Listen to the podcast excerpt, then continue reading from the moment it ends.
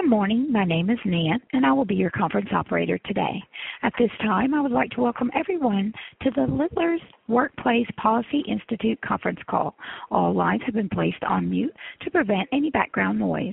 If you should need assistance during the call, please press star then zero, and an operator will come back online to assist you.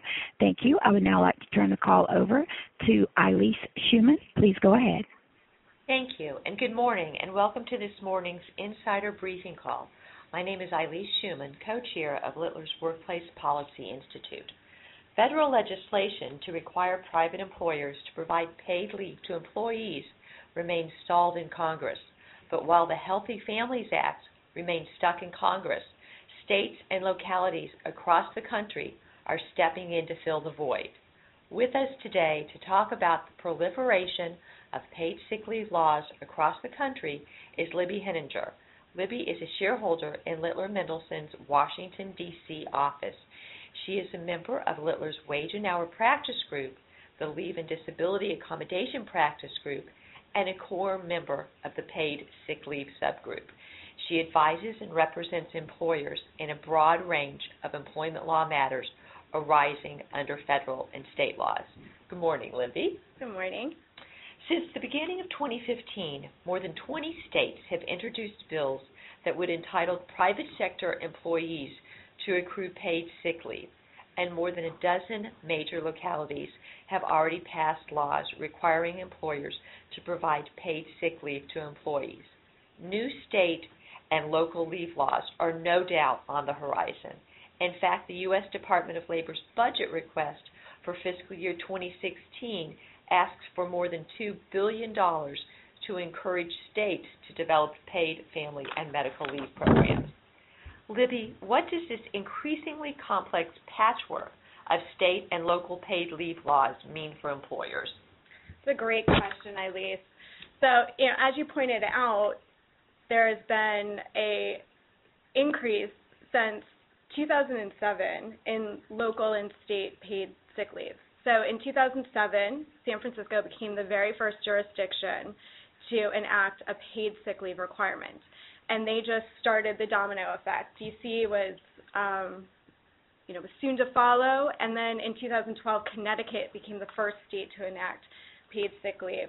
And since then, between 2007 and 2015, as you pointed out, there have been 24 other cities and states that have now enacted paid sick laws.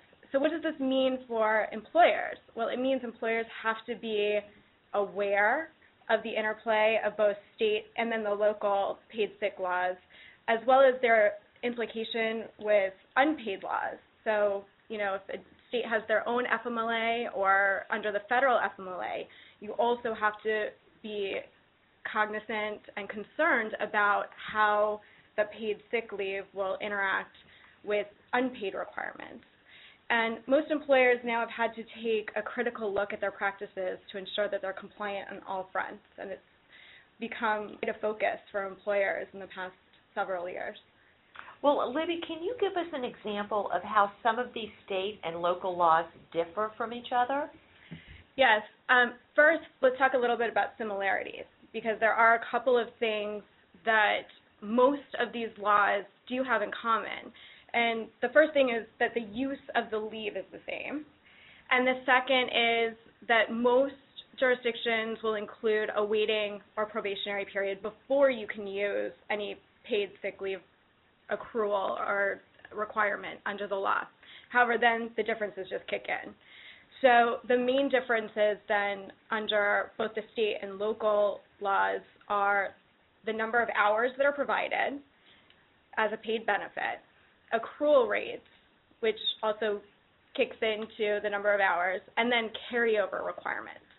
So, for example, accrual is generally in most jurisdictions at a rate of one hour for every 30 hours worked, but Connecticut and Philadelphia, who just recently enacted and passed their own law, which went into effect, it's one for every 40 hours worked. And the District of Columbia has then just thrown a wrench into everything by not even talking in hours worked, but by talking in days. So DC, it's a tiered system. It's either three, five, or or seven days, depending on the size of the employer. And then the question becomes, what's a day, and you have to look at a typical work shift, which is very difficult for a lot of employers.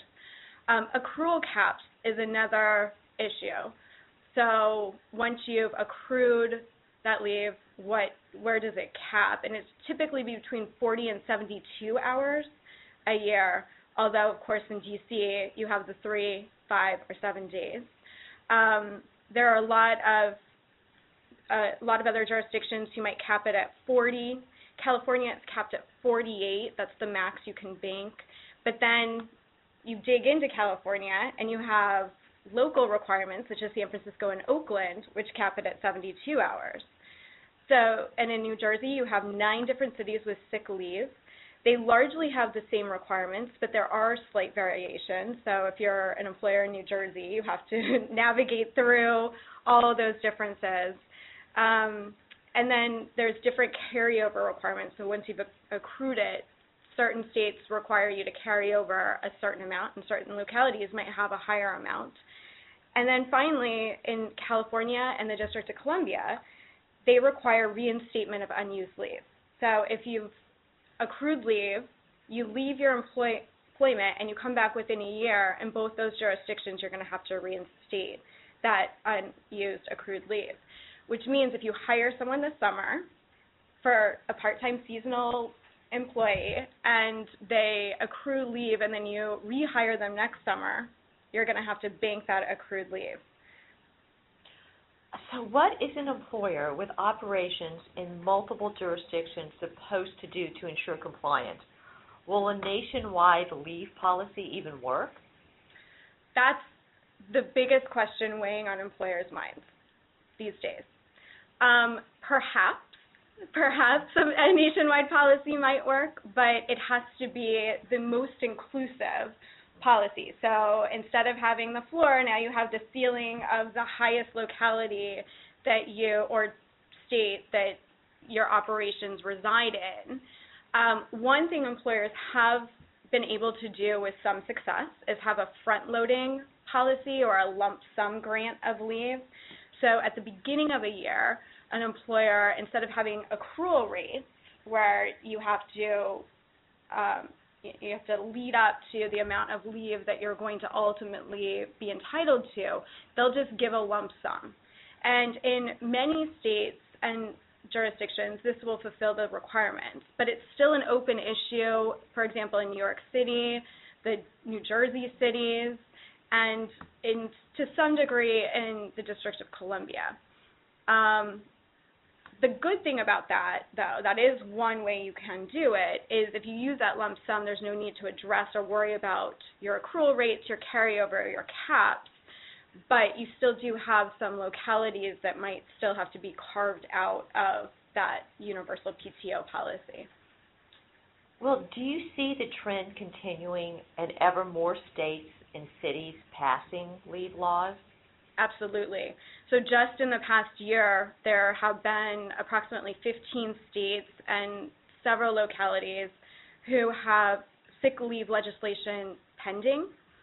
And unless if the federal government steps in, which they're trying, but it's as you mentioned at the the beginning of this call, um, the act is is pending, and who knows if it will ever get support to pass. But until and unless the federal government kicks in, even if these local and state efforts don't succeed, I don't see them stopping anytime soon.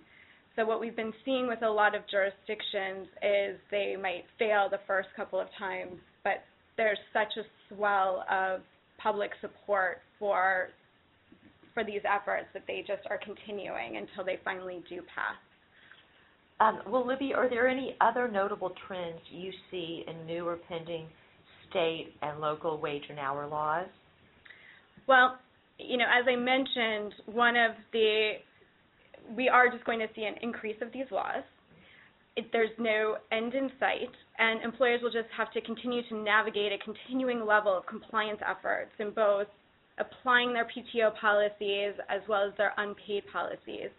But on the other hand, on the other side, we've also seen efforts at the state level in particular to curb the local legislation.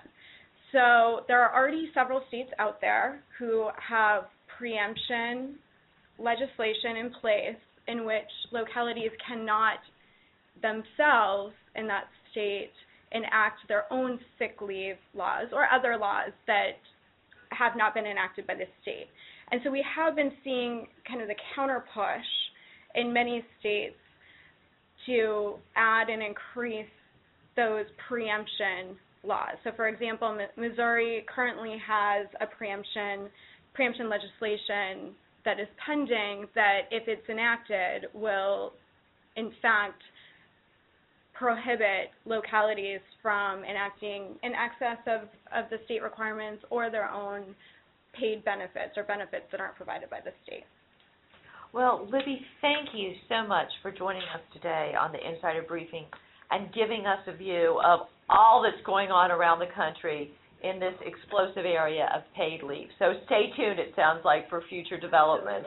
and if you have any questions, please feel free, feel free to reach out to Libby or myself or Mike Asplin, the manager of the Workplace Policy Institute. And thank you all for joining today's Insider Briefing call. And that concludes our call. Ladies and gentlemen, this does conclude today's conference call. You may now disconnect.